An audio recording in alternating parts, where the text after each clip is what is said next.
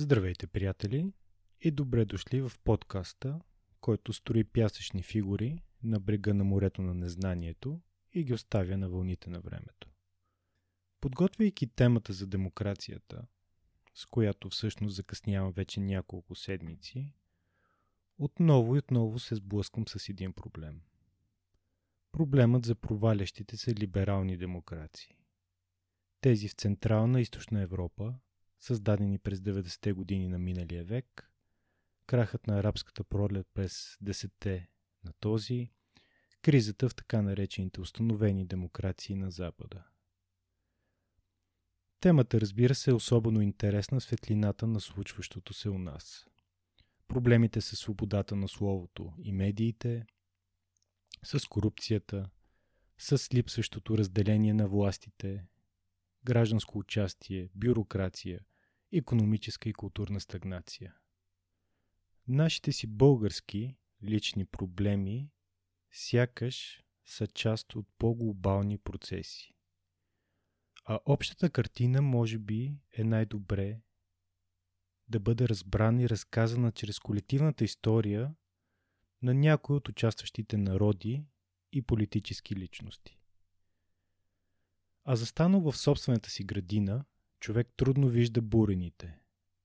Ако мога да перефразирам тази поговорка, затова особено подходящо е да се погледне към друга, подобна по мащаб, история и проблеми такава. А именно, ако излезем извън метафората, Унгария. Преди месец, а записвам това през май 2020 година, точно след края на извънредното положение у нас, парламентът на Унгария прие противоречив законопроект, който дава на премиера Виктор Орбан огромни извънредни правомощия за неопределено време. Парламентът е закрит, бъдещите избори са отменени, съществуващите закони могат да бъдат прекратени и премиерът вече има право да управлява с укази. Депутатите от опозицията се опитаха да определят срок на това законодателство, но не успяха. Управляващото парламентарно мнозинство от две трети осигури новите правомощия на Орбан. Мерките бяха приложени като част от отговор на правителството спрямо глобалната пандемия. Орбан рамкира заплахата от вируса в политически удобни условия, наричайки го заплаха, пренасена от нежелани чуждестранни мигранти, проблем на практика не съществуващ в страната, и намери още по-голямо оправдание за агресивните си усилия да полицейства нейните граници. Промяната в живота ни сега е неизбежна, каза Орбан пред депутатите, когато обосноваваше предложения законопроект. Този закон дава на правителството власт и средства да защитава Унгария. Законът за извънредните ситуации също така предвижда 5 годишно лишаване от свобода за унгарците, за които е установено, че разпространяват невярна, в кавички, информация, затвор и за тези лица, които нарушават карантината. Така в името на защитата от инфекции, от външен враг и глобална заплаха, беше задушена и спадна в клинична смърт една от новите европейски демокрации. Унгария, която вече беше имуно компрометирана през десетилетието под управлението на не и антилибералния националист, премьер на страната Виктор Орбан, което разяде системите за контрол и баланс, почини съдебната власт, отслаби гражданското общество и свободната преса и пренастрои избирателната система в полза на управляващата партия Фидеш на Орбан.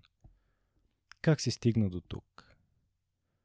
За основа на разказа използвам много интересната книга от тази година на политолога Иван Кръстев и Стивън Холмс Светлината, която изгасна. Защо Западът губи битката за демокрация. И най-вече главата от нея Нелиберализма на екслибералите. През първите години след 1989 година годината в която беше обявена крайната победа на демокрацията и краят на историята, либерализмът се свързва с идеалите за индивидуалните възможности, свобода за пътуване, безнаказано несъгласие, достъп до правосъдие и реакция на правителството към обществените искания. До 2010 година обаче версиите на либерализма в Централна и Източна Европа бяха незаличимо помътнени от две десетилетия нарастващо социално неравенство, всеобхватна корупция и морално произволно преразпределение на публичната собственост в ръцете на малцина. Економическата криза от 2008 година породи дълбоко недоверие към бизнес елитите и казино капитализма, които, както изглежда, почти унищожиха световния финансов ред. Репутацията на либерализма в региона така и не се възстанови. Това значително отслаби каузата, подкрепена едва от шепа уестернизирани економисти, за продължаване на имитацията на капитализъм в американски стил. Увереността, че политическата економика на Запада е модел за бъдещето на човечеството, е свързана с вярата, че западните елити са наясно какво правят. Изведнъж стана ясно, че не са. Ето защо 2008 година имаше такъв разтърсващ идеологически, а не просто економически ефект, както в регионален, така и в световен мащаб. За настоящото поколение в региона либерализмът е богът, който се провали, казва Кръстев. А богът, който се провали, е впрочем препратка към книга от 1949 година, разкази на бивши комунисти за краят на вярата им в него. Дали е дошъл краят и на още една идеология. Допълнителна причина централните и източните популисти да минават безнаказано при преувеличаването на тъмните страни на европейския либерализъм е, че времето заличи от колективната памет още по-тъмните страни на европейския нелиберализъм. Освен това, централните и източноевропейци получиха шанса да имитират Запада точно когато Западът загуби глобалното си господство. И наблюдателите започват да се съмняват не само в универсалната приложимост, но и в идеалното превъзходство на политическия модел на Запада. Рецидивиралите либерали Централна и Източна Европа играят важна роля за делегитимирането на либералния ред в региона след 1989 година. Да видим посткомунистическото развитие през очите на тези бивши либерали е от решаващо значение за разбирането защо толкова централни и източноевропейци са станали дълбоко отчуждени от света след края на студената война. Политическата биография на Виктор Орбан ни предоставя най-добрата възможност за размисъл върху създаването на бивш либерал. Тук имаме енергичен, безмилостен и талантлив новодушъл, който е влюбен в свободата, но в крайна сметка се увлича от собствената си абсолютна сила. Това сякаш е един от най-старите сюжети на този свят. Той е роден през 1963 година в окаяното село Алкодобос на около 50 км западно от Будапеща. Детството му е бедно, без никакъв, никакъв революционен романтизъм. По някое време бащата на Орбан става член на Комунистическата партия. Но не по идеологически причини, а като трудолюбив прагматик, който се опитва да организира по-добър живот за себе си и семейството си. Нито мечтите за революция, нито политическите страсти играят голяма роля в семейния дом на Орбан. Никой там не чете вестници, истинската страст не е към политиката, а към футбола. Времето му в армията политизира младия Орбан и го превръща във враг на комунистическия режим. Там той демонстрира своята сила на характера, като отказва да сътрудничи на унгарската тайна полиция – за разлика от повечето наши политици от същото поколение. Годините му в университета затвърждават тези противоречащи инстинкти и възгледи. Речта му на 16 юни 1989 г. при церемониалното погребение на Имре Наги, убития водач на възстанието от 56 година, първа го излага на вниманието на обществеността. Имре Наги е унгарски комунистически политик с интересна история. Един от старите комунисти. Член на НКВД в СССР през 30-те години, тогава той съдейства за чистките в страната и е пряко отговорен за смъртта на част от хората, за които е доносничил. След войната, заради верността си, бързо се издига в новата Унгарска народна република и става министр-председател от 53 до 55 година, когато е освободен заради несъгласие с сталинистските политики на собственото си правителство. През 56 година Наги става лидер на Унгарската революция, за което е задържан и екзекутиран две години по-късно и е погребан тайно. За разлика от много-много други политици, от соцблока и не само, Наги в крайна сметка прави своя избор в подкрепа на свободата, на своята държава и народ, за което заплаща с живота си.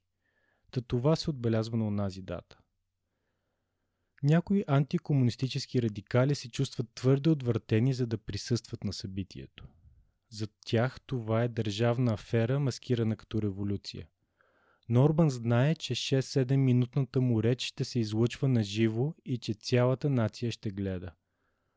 По време на погребението на Наги, младият студентски лидер демонстрира за първи път определящата характеристика на политическата си личност – таланта си да улавя настроението на обществото и решимостта си да се възползва от момента.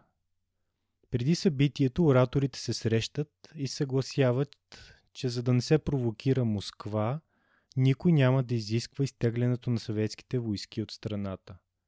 Но когато Орбан се качва на сцената, прави точно това – и си представям пламената, по-младежки откровена и остра реч на 25 годишния Орбан.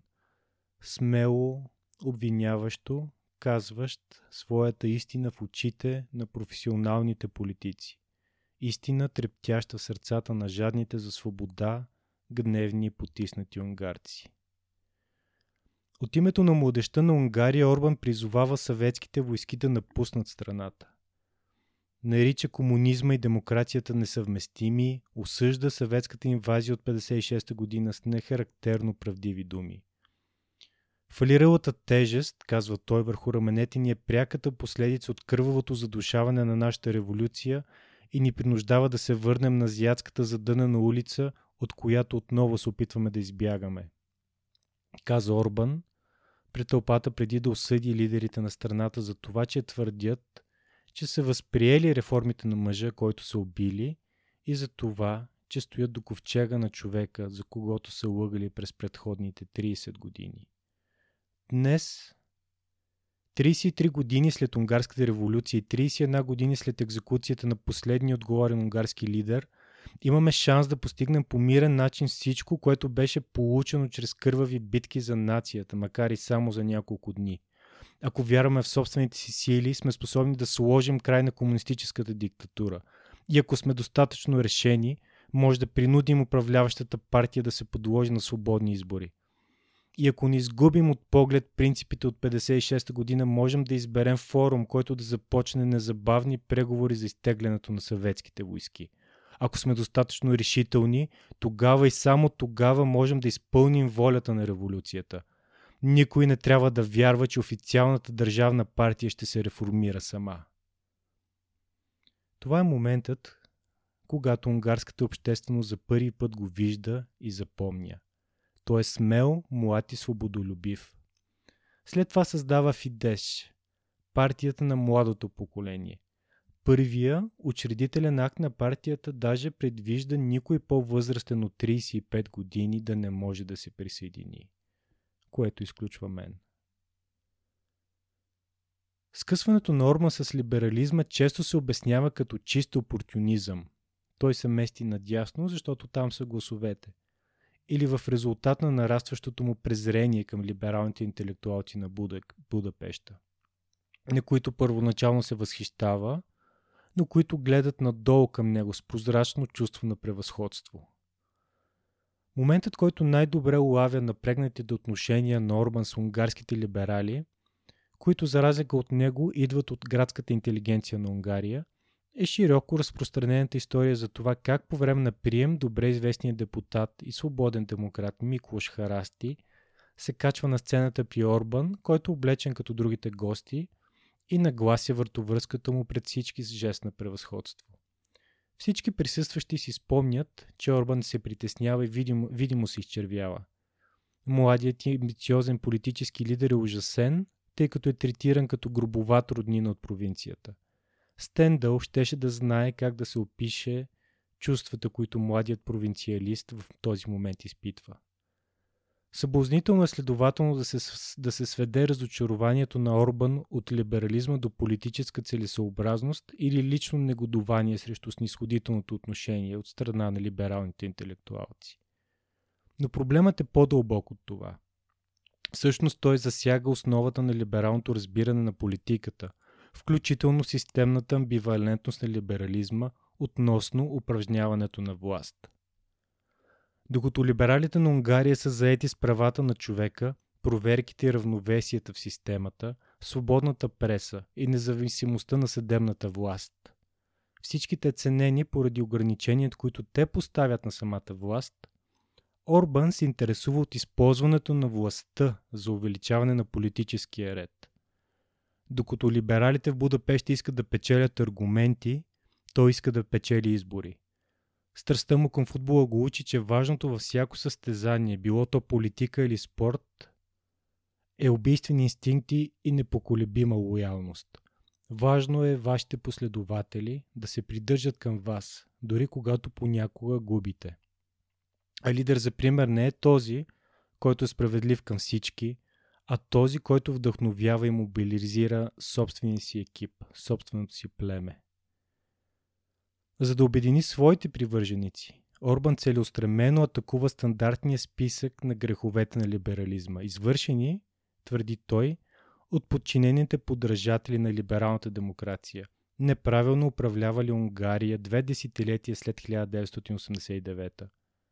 Първо, либералната картина на обществото като духовно празна мрежа от производители и потребители – не може да улови моралната дълбочина и емоционалната солидарност на унгарската нация. Либералите по принцип са безразлични към историята и съдбата на нацията. В опорните точки на антилибералната риторика на Орбан, езикът на либерализма спрямо правата на човека, гражданското общество и правните процедури е описан като студен, общ и исторически. Либералите са толкова нехайни по отношение на иммиграцията – защото развеждат гражданството от етническия происход и заменят идеалите на изконната морална справедливост и общественото благо с общи абстрактни понятия за процесуална справедливост, върховенство на закона и индивидуална полезност. От популистка гледна точка космополитното недоверие към етническите връзки кара членовете на огромното етническо мнозинство в Унгария да се чувстват като чужденци в собствената си страна. Така, Универсализмът унищожава солидарността.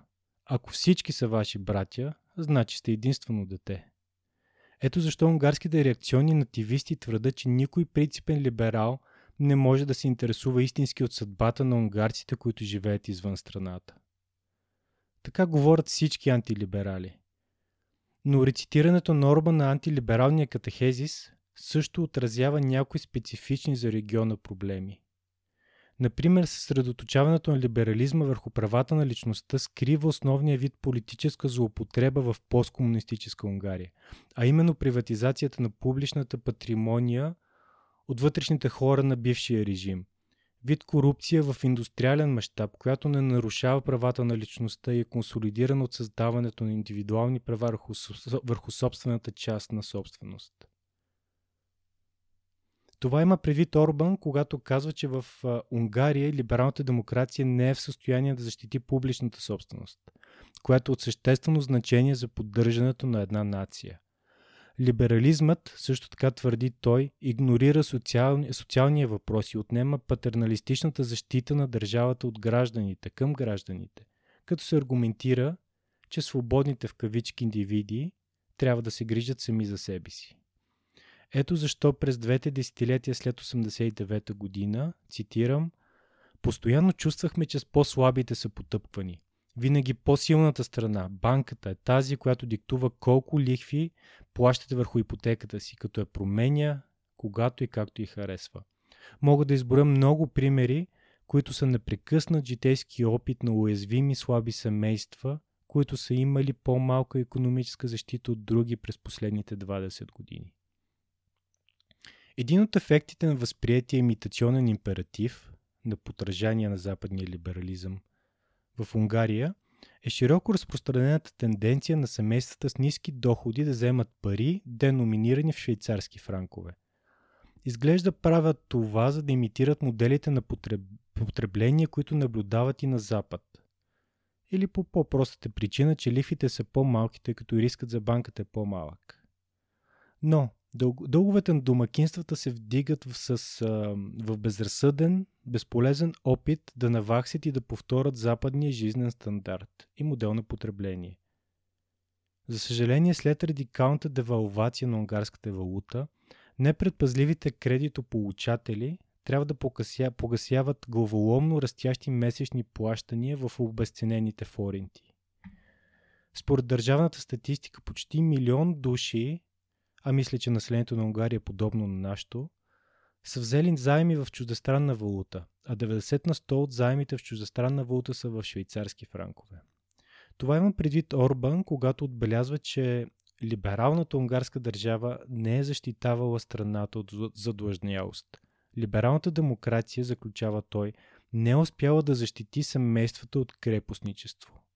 Подобни смазващи тежести показват, че интеграция в световната економическа система означава деградация и обедняване, а не свобода и просперитет, както първоначално са обещани от либералните мажоретки. Оправданието на либерализма на самото економическо неравенство е подхранвано от мита за меритокрацията, т.е. управление на най-достойните. А освен това маскира централната роля на късмета в произволното разпределение на богатство в обществото. Маскиране, което унизително за губещите от економическата лотария, защото насърчава победителите да приписват своите успехи на превъзходния си талант и по-големите си лични усилия. Митът за меритокрацията е допълнително обиден в историческия контекст на региона поради привилегирования достъп до економически успех, предоставен след 1989 година на унези, които заемат важни политически позиции в предишната репресивна система. Това, което отличава 89-та от всички предишни революции е лекотата, с която очевидно детронираните в кавички елити успяват да запазят своята сила и влияние. Причините са много прости. Старите елити участват в демонтирането на предишната система и допринасят значително за мирния характер на прехода. В резултат на това те са тези, които са в най-добра позиция да превърнат своя символичен капитал в финансов и политически такъв. Те са по-добре образовани и по-добре свързани и познават Запада много по-добре от всеки техен съгражданин, дори от онези лидери на опозицията, които се кълнят в неувяхващата си любов към него. По време на посещението си в Унгария, в края на 70-те години на миналия век, немски писател провежда дълги разговори с член на комунистическата управленска класа на страната, който по-късно през 90-те години ще се присъедини към новия бизнес елит на Унгария. Човекът е на 50 години, облечен в костюм на Армани и изключително гъвка в идеологическите си убеждения. Партията е нашият социален ескалатор, казва той на своя западно-германски посетител, като я нарича по-добра от Харвардската бизнес школа. В това отношение партията няма конкуренция, няма альтернативи. В деня, в който американците изпратят своите войници в Будапешта, аз ще бъда първият, който ще каже майната му на ленизма. Точно това се и случва. В резултат на това в Централна и Източна Европа защитата на частната собственост и капитализма означават защита на привилегиите, незаконно придобити от старите комунистически елити. При присъединяването си към властта, популистите в региона обаче не обявяват война на частната собственост. Вместо това, това, което не харесват в свободата е правото на губещите избиратели да критикуват победителите между изборите, да се опитват да спечелят избирателите към своята перспектива и да оцелеят даже, за да се състезават в следващия вод. Политическите противници не трябва да бягат, да отиват с изгнание или да се крият под земята, докато техните притежания са иззети от победителите. Съхранявайки шанса на опозицията да изтласква победителите при следващия кръг на гласуването, либералната демокрация субсиди... субсидира търпение към провалите на режима и защитава системата от непредвидимо революционно насилие. Всичко това звучи напълно възхитително, но има малка забележка към подобна оговорка. Либералната демокрация предлага само временни победи. Тя отрича шансовете на победителите в изборите за пълна и окончателна победа. Това засилва недоволството от правната невъзможност, срещу която Качински се бори в Полша. Отказът на либералната демокрация от окончателните решителни победи, за разлика от временните и нерешителните, е това, което прави уж пълната и окончателна победа на самата демокрация през 89 година да изглежда толкова анормална и проблематична. Как една политическа идеология, която прославя продължаващата конкуренция, идеологическите си альтернативи и просто временните победи, питат популистите, да твърди, че е отстранила и трите. Според Анджей Новак, един от интелектуалните съюзници на Качински, липсата на революционна промяна след 89 година е нещото, за което Полша плаща много скъпо. Един парадокс на кръстоносния поход на Орбан срещу омразната либерална левица е, че политическата му стратегия е моделирана от левицата. Младият Орбан е почитател на италианския марксистски философ и активист Антонио Грамши, а завръщането на Фидеш на власт през 2010 година след 8 години в опозиция се корени във вдъхновена от Грамши стратегия за гражданско общество, включително изграждането на граждански клубове като трамплин за това. Но докато либералите и левичарите говорят за правата на младсинствата, Орбан говори за историята и правата на мнозинството. Антилиберализмът на Орбан се подхранва най-вече от националистическото негодование срещу постнационалния Европейски съюз, който не се интересува от унгарската идентичност. Изчислената ярост, която прозира в атаките на Орбан – върху квотната система на Европейския съюз за разпределение на бежанците в държавите, държавите членки, предполага, че унгарският премьер вижда богат източник на политическа подкрепа в популярните мечти за отплата за Трианонския договор, мирното споразумение от 20-та година, с което европейските сили наказват Унгария, като ампутират две трети от нейната територия. Ситуацията, скъпи приятели, казва той, е, че има такива, които искат да вземат страната ни от нас. Не и с ударът на химикалка, както се случи преди 100 години в Трианон. Сега искат от нас доброволно да дадем страната ни на други за период от няколко десетилетия. Те искат да я предоставим на чужденци, идващи от други континенти, които не говорят нашия език, които не зачитат нашата култура, нашите закони, начина ни на живот. Хора, които искат да заменят това, което е наше, с това, което е тяхно. Борбата на Орбан с тези мигранти може да се оприличи на борба с дракони. Също толкова реална е опасността за Унгария от иммигрантите. А фактът, че дракони в Унгария няма, разбира се благодарение на политиката на Орбан. 100 годишнината на договора е през тази година. И така, какъв по-добър начин да празнуваме от този да се наслаждаваме на сладко отмъщение, докато Европейски съюз се разпада безпомощно на парчета. Четейки историческата реч на Орбан от 26 юли 2014 година, в която той потвърждава воинствения си ангажимент за изграждане на нелиберална държава в Унгария – човек чувства неговото осезателно презрение към онези, които се опитват да размият границата между победата и поражението. Орбан би бил напълно съгласен с присмиващото определение на Робърт Фрост за либерала като човек, който не взима своята страна в спор. Той не е просто разочарован от либерализма и неговия дух на компромиси. Той иска да го победи решително. Няма да има компромиси и добросъвестни преговори търсената от него победа няма да е времена окончателна. Това е неговия приписан отговор на предполагаемата окончателна победа на либерализма през 89-та.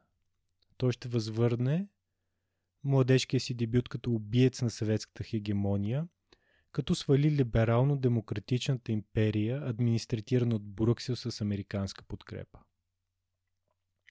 Погледнато в тази рамка, изборният успех на Фидеш е не само моментната победа на една политическа партия над други, но и знак, че ерата на либералната демокрация свършва. Това, което интересува Орбан е вид победа, която води до пълното унижение и поражение на съперника. Това е типът победа, който изковава и консолидира партийната политическа идентичност.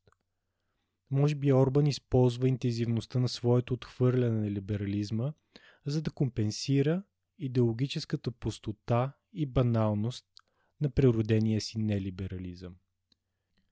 Каквито и да са неговите дългосрочни политически последици, липсата на интелектуална оригиналност в сегашния щам на нелиберализма в Централна Европа има корени в интелектуалната бедност на революцията от 89-та година, предприяти в името на нормалността.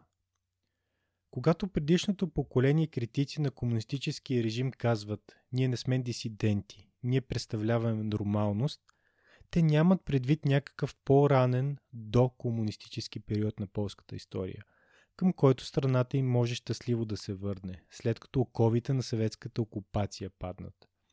Това, което те имат предвид под нормалност, е единствено Западът. Но съществува трагично разпределение разделение между това да бъдеш нормален, в смисъл да се адаптираш към нестабилността на местната среда, и да бъдеш нормален по смисъл на възприемане на очакванията, прияти за даденост на Запада. След като първоначално възхваляват връщането към нормалността, някои от водещите дисиденти в крайна сметка се разочароват от монотонността на постгеройските си времена. Психологическото напрежение на пренастройването от живота при комунизма до живота при капитализма засяга всички. Но дисидентите, които са се виждали като дръзки главни герои на историческа драма, са отделен случай, защото чувстват, по думите на Михних, презрение към нормалността, към живот без конспирация. Нормалността на Запада за Орбан е опасна куха химера и той използва добре недоволството от фалшивите и за него обещания. Предполагаемата нормалност на постнационализма ражда в бившите комунистически страни едно антилиберално, антиглобалистко, антимигрантско възстание срещу Европейския съюз. Експлуатирано и манипулирано от популистски демагози, които знаят как да демонизират вътрешните врагове – за да мобилизират обществената подкрепа. Спешната необходимост да се защитава нацията срещу вътрешни врагове с чужди сърца е начина, по който се оправдава демонтажа на независимата преса и независимата съдебна система, както и техните вулгарни атаки срещу дисиденти и критици. У нас познати като тулупи. Филмът на унгарския режисьор Кристоф Деак Пей Печели наградата Оскар през 2017 година за най-добър късометражен игрален филм. Филмът успешно улавя сместа от желание унижение, което е характерно за демократичните преходи след 89-та в Централна Европа.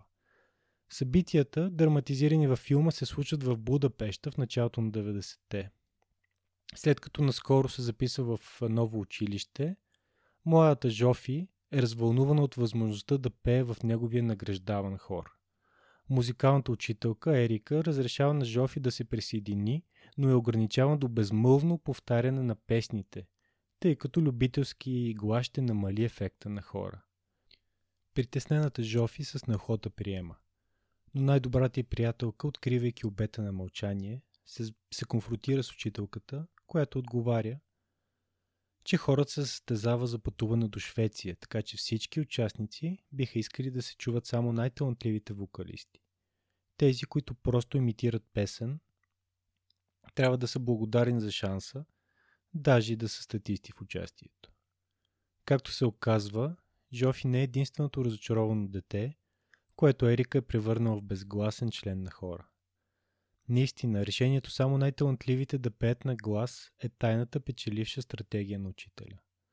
Но колективното съчувствие към засрамените деца вълнува целия хор и води до открито възстание срещу манията на учителя им само да печели. На сцената в деня на състезанието целият хор пее беззвучно, солидарно с Жофи. Едва след като злобената Ерика бяга в отчаяние от сцената, всички избухват свободно в песен. Централноевропейските популисти, такива като Орбан и Качински, обичат да изобразяват бунта си срещу някога прегърнатия, а сега омразен имитационен императив като аналог на ученическия бунт срещу техния манипулативен учител. Те твърдат, че са възстановили гласът на Централна Европа. Това е причината централно и източноевропейците за недоумение на някой да се декларират твърдо проевропейски, но и също да твърдат, че са воинствено анти-Европейски съюз. Западноевропейците се описват в риториката на ксенофобските популисти като загубили своите културни идентичности. В популистското въображение Западна Европа се е превърнала в периферията на Велика Африка и Велики Близки изток. Ние искаме да копираме какво правят германците или какво правят французите. Обявява Мария Шмидт, главен съветник на Виктор Орбан. Искаме да продължим с нашия собствен начин на живот. Най-окончателното отмъщение на популистите от Централна и Източна Европа срещу западния либерализъм не е просто да отхвърли имитационния императив, но и да го обърне. Ние сме истинските европейци. Орбан и Качински многократно твърдат. И ако Западът иска да се спаси, ще трябва да имитира изтока. Както Орбан обясни в реч през 2017 година. Преди 27 години в Централна Европа вярвахме, че Европа е нашето бъдеще. Днес чувстваме, че ние сме бъдещето на Европа. Една малка нация, според Милан Кундера, е тази, чието съществуване може да бъде поставено под въпрос във всеки един момент. Малка нация може бързо да изчезне и тя го знае. Трябва да имаме това предвид, когато анализираме прегрятите твърдения на Орбан, че младите африканци и хората от Близки изток, организирани почти като армии, блъскат по въртите на Европа и заплашват да заличат Унгария от картата. Травмата на хората, изливащи се от региона, обяснява това, което може иначе да изглежда загадъчно. Силно чувство за, на загуба дори в страни, които са се възползвали изключително много от посткомунистическата политическа и економическа промяна. Истерия за несъществуващите иммигранти, които ще превъзмогнат страната – представлява заместването от иллюзорна опасност, т.е. иммиграцията, към реална опасност, а именно обезлюдяването и демографския срив, но чието име не може да бъде произнесено. Цитирам. Трябва да се изправим срещу потоп от хора, които се изливат от страните от Близкия изток и междувременно дълбоката Африка е пусната в движение. Милиони хора се подготвят да тръгнат. В световен мащаб желанието, потикът и натискат хората да продължат живота си на друго място, отколкото там, където са го започнали, се увеличава. Това е един от най-големите приливи на хора в историята и той носи със себе си опасността от трагични последици. Това е съвременната глобална масова миграция, чието край не можем да видим. Економическите мигранти, надяващи се на по-добър живот, беженците и номадските маси смесени заедно. Това е неконтролиран и нерегулиран процес. И най-прецизната дефиниция за това е нашествие. Орбан понякога звучи така, сякаш би искал да прилага политика на затворена държава с безмилостно налагано вето не само върху иммиграцията, но и върху емиграцията. Но тъй като няма как да направи нещо подобно, той се ограничава до молба към младите унгарци да не емигрират. Елемент на паника ясно чува се от начина по който Орбан се обръща към заплахата на младите унгарци, които искат да напуснат страната и да живеят в чужбина. Скъпи младежи, казва той, може би чувствате, че светът е ваш за вземане. Но в живота ви ще дойде момент, когато осъзнаете, че ще се нуждаете от място, език, дом, където можете да бъдете себе си, безопасност, заобиколени от любов, място, където човек може да изживее живота си. Място, където можете да се върнете. Място, където можете да почувствате, че животът не е без смисъл и дори в края си няма да изпадне в небитието. Вие ще добавите и ще надградите върху хилядолетното творение, което ние просто наричаме родина. Унгарската родина. Уважавани унгарски младежи, вашата родина сега има нужда от вас. Родината има нужда от вас. Елате и се бийте заедно с нас така, че, когато дойде времето, когато ще ви трябва родина, още ще я имате. Но как да убеди младите унгарци, че няма да намерят по-добра родина на Запад, особено когато собствените политики на Орбан унищожават повечето шансове за възнаграждаващ и творчески живот в страната? Нелибералната демокрация обещава да отвори очите на гражданите. Ако либералният консенсус, от 90-те години се отнася до индивидуалните правни и конституционни права, включително свободата на печата, правото на избор на професия, правото на глас за това кой ще управлява, на периодични избори и свободата на пътуване, антилибералният консенсус днес е, че правата на застрашеното бяло християнско мнозинство са в смъртна опасност. За да защитят крехкото господство на това обсъдено мнозинство от коварния съюз на Брюксел и Африка, европейците трябва да заменят воднистия пост на национализъм, внушен им от космополитните либерали, с политика на мускулеста идентичност или групов трибализъм – това е логиката, с която Орбан и Качински се опитват да разпалят вътрешния ксенофобски национализъм на своите сънародници, създавайки антилиберално право на защита, насочено изключително към бялото християнско население, за което се твърди, че е в риск от изчезване. Подобно на фашистските и комунистически наръчници за работа, външните врагове са примесени с удобни полувътрешни, като например роденият в Будапеща еврейски милиардер Джордж Сорос, сочен като ръководител на тайн кабал, имащ за цел инфилтрация и контрол на Унгария. Кабалът изглежда е центриран около Централно Европейския университет в Будапеща, основан и спонсориран от Сорос. Всъщност независимата мисъл и средата за нея, която, която подобни независими обучителни институции създават, е основният проблем на властта. По думите на Франклин Фоер в статията му Войната на Виктор Орбан срещу интелекта, подобно на Пол Пот или Йозеф Сталин, Орбан мечтае да ликвидира интелигенцията, да източи образованието от обществото и да формира по-благонадежна нация. Уж застрашените мнозинства играят ролята на слона в магазина за стъкло – унищожавайки малкото социална кохезия на обществото, съжителство с тях. Изживяването като жертва определено е самоцелна интерпретация, позволяващи всякакви действия. Докато Брюксел е склонен да разглежда разширяването си в самоласкателна светлина, като акт на отворена щедрост към по-рано подчинени нации, много в Централна и Източна Европа го разглеждат като форма на мека колонизация – бягайки от императорската хватка на Москва, им беше обещано, че могат да се присъединят към либералния свят като политически равнопоставени партньори. Бившите комунистически страни от региона смятат, че към тях се отнасят с лековата снисходителност.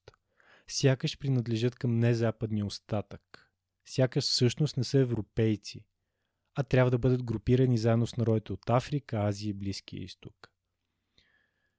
За да разберем психологическите недостатъци на разглеждането в тази светлина, помага ни да си припомни възмущението, с което колонизираните народи извън Европа разглеждат императивната имитация по време на епохата на колониалните сили.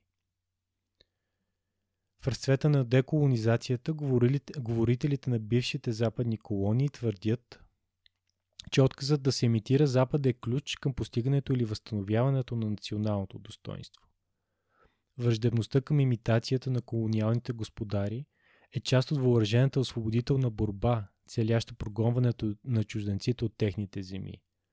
В окаяната земя, френско-карибският философ и революционер Франц Фанон пише за гадната мимикрия на Африка към Запада и казва, че африканският имитатор на Европа се превръща в нецензурна карикатура.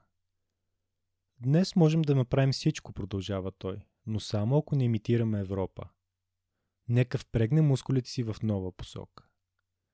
Коментирайки отразяването на западните медии, коментирайки отразяването на Унгария от западните медии, Мария Шмидт отбелязва, че сякаш разговарят с нас отгоре надолу, както беше с колониите. А ние сме унгарци и искаме да запазим културата си. Техният прегрял нативизъм олицетворява отказа да бъде съден от чужденци според чуждестранните стандарти. Същото може да се каже и за изразеното от Виктор Орбан относно антимигрантската носталгия. Ние не искаме да бъдем разнообразни, не искаме да сме смесени. Искаме да бъдем това, което бяхме преди 1100 години тук в Карпатския басейн. Това е добър пример за това как популистите избират едно от многото минали страни на своята страна и твърдят, че това е автентичното минало на нацията, което трябва да бъде спасено от замърсяване от западната модерност. Това ни връща в заключение към Франкенштайн на Меришели. Без да натиска аналогията твърде далеч, американският социолог Ким Шепел описва днешната Унгария, председателствана от друг Виктор, като Франкенстейт, т.е. нелиберален мутант, съставен от гениално защити елементи на западните либерални демокрации. Както казва тя, забележително е, че Орбан не успял да парира заплахите за своята власт чрез прилагане на умна политика на имитация по части. Когато е нападнат, нападнато от Брюксел заради нелибералния характер на неговите реформи, Унгарското правителство винаги бърза да посочи, че всяка спорна легална процедура, правило или институция са били вярно и точно копирани от правната система на една от страните членки. Вместо да страда пасивно от имитацията, министър-председателят използва стратегически. Селективната имитация позволила на Орбан да възпрепятства опитите на Европейския съюз да санкционира Унгария заради атаките на режима срещу свободата на печата и съдебната независимост. Чрез глобяване на нелиберал, изцяло от либерални части, Орбан успява да превърне самата идея за западна имплицитна имитация в шега за сметка на Брюксел. Вместо да цензурира пресата, по стар комунистически прием, Орбан е предизвикал затварянето на враждебните вестници по фалшиви економически причини. Звучи ли ви познато? Последствие той е уредил заможните си приятели и съюзници да купят голяма част от националните и местните медии и да превърнат телевизион, телевизионните канали и вестници по подобен начин в органи на държавната власт. Звучи ли ви познато? По този начин той предпазва от публичния контрол както своите електорални манипулации, така и епични нива на корупция. А чрез опаковане на съдилищата с лоялни съдии, той също може да твърди, че има законността и конституцията на своя страна. Следователно, легитимността на такава система зависи по-малко от изборните победи и повече от претенциите на власт имащите да защитават произволно очертана истинска нация срещу вътрешните и външните си врагове. Нелибералните режими в стил Орбан, които се увеличават в Източна Европа, по този начин съчетават разбирането на Карл Шмидт за, за политиката като мелодраматичен сблъсък между приятели и врагове под институционалната фасада на либералната демокрация. Тази игра на криеница позволява на Орбан не само да оцелее вътре в Европейския съюз, който се определя в крайна сметка като съюз на ценности, но и да се превърне в лидер на все по-мощна общо европейска Франкенштайн коалиция, която има за цел да превърне Европа в конфедерация на нелиберални демокрации. И има съвсем оскъдни причини за увереност, че той ще се провали. Нелибералният популизъм навсякъде, включително в Съединените щати, изглежда, че води бележки от нелибералния наръчник на Орбан. Западняците са се превърнали в амбициозни плагиати. Едно обаче Качински да каже, че мигрантите внасят болести в неговата страна. Друго е лидерът на свободния свят, в кавички, Тръмп, да каже същото. Едно е Качински да каже за Орбан, че вие сте дали пример и ние се учим от вашия пример. Много по-значимо и зловещо е Стив Банан да опише Орбан като герой, вдъхновение и най-значителен човек на сцената в момента. Значителна степен на съчувствие с антиевропейската политика на Орбан може да се намери в почти всяка страна на Западна Европа. Ето защо критиците на брюкселските субсидии за Унгария и Польша обвиняват Европейския съюз, че, перифразирайки Ленин, е дал на Орбан и Качински въжето, с което да закачат Запада. Фактът, че политиците на Запад сега приемат ксенофобския национализъм на изтока, съдържа един окончателен отмъстителен обрат. Откритостта на Запада към неевропейските иммигранти гарантира, че опитът му да имитира изтока ще се провали. Централноевропейците изпращат същото двойно съобщение до Западна Европа, което Западът им изпраща преди три десетилетия. По ирония на съдбата или съвсем закономерно, изглежда Орбан е решил, че лидерът на провалената унгарска революция от 56 година срещу съветското господство, бившият премьер Имре Наги, трябва да бъде забравен. Наги някога беше фигурата, която младият Орбан възхвали като последния отговорен унгарски лидер. В речта стартирала кариерата му през 89 година но ръководената от Фидеш Национална мемориална комисия решава да премести статуята на Имре Наги от мястото и на площад Свобода на по-малко централно място близо до река Дунав. Актът беше оправдан с целта да се пресъздаде външния вид на площада от преди съветската окупация, преди 1945 година. Докато критиците на Орбан отговарят, че това само ще изтрие реалността й. Други критици твърдат, че предвид връзките на Орма с руския президент Владимир Путин, който изразява лично съжаление за разпада на Съветския съюз, решението може отчасти да бъде мотивирано от желанието да се покаже проруска политика. Местенето на стари статуи освобождава място за нови, от които Унгария на Орбан се нуждае. Това, което Орбан гради, прилича на чудовищна бронзова фигура, съшита от различни идеологически части, подобно на гигантските мегалити на развитие социализъм, убеждаващи него и унгарците в историческата стойност на това, което прави за страната. Контравариант на статуята на свободата, бронзовата политика на Орбан трябва да стане символ на нов проект, който да обедини и спаси Унгария, но и да убеди целия свят в бъдещето й. За сега изходът не е ясен удобен полувъншен враг на хранилка на Европейския съюз, бедствие за народа си, демагог с изчерпващ се арсенал от познати фрази или визионер, намерил трети път между демокрацията на Запада и деспотизма на Изтока. Който контролира настоящето, контролира и бъдещето, казва Оруел. Орбан е под контрол, но има ли бъдеще? или независимо от срока, който това ще отнеме, статуята на Орбан е всъщност с глинени крака и невъзможно обединени части и скоро ще се сгромоляса и ще бъде отнесена надолу по течението на Дунав, за да даде път на нещо ново. Остава да видим. А статуя на младия идеалист и борец за свобода Орбан от преди 30 години никога няма да има. Той е отдавна погребан и забравен, най-вече от себе си. Последно ще цитирам няколко цитата от вестници. Министър-председателят призна, че е имал изключително тежко детство. Не само като малък, ами до 300-та си година е живял доста бедно, като семейството му се е налагало да гледа прасета и кокошки, за да се препитава. Премиерът не пропусна да изтъкне още, че ситуацията в страната днес изобщо не е зле.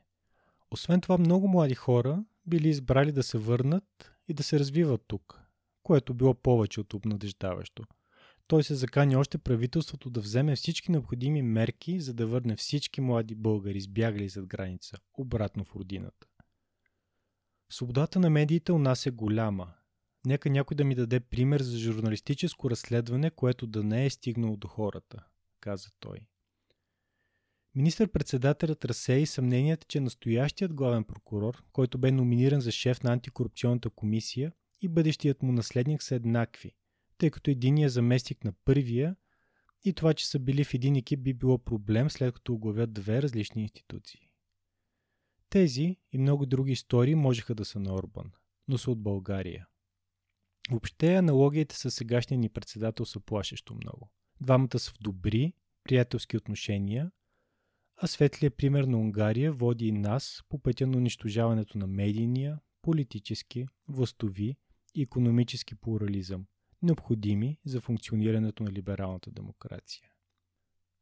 А подписаното копие на наръчника на Орбан за противодействие на либералната демокрация от Дума и в Европейския съюз с предговор от Владимир Путин, сякаш е новата библия на неоконсервативните строители на съвременна България. Остава да видим какви са краката и на нашата бронзова статуя. С вас беше Димитър Механджиев и подкаста Разум. До следващия път.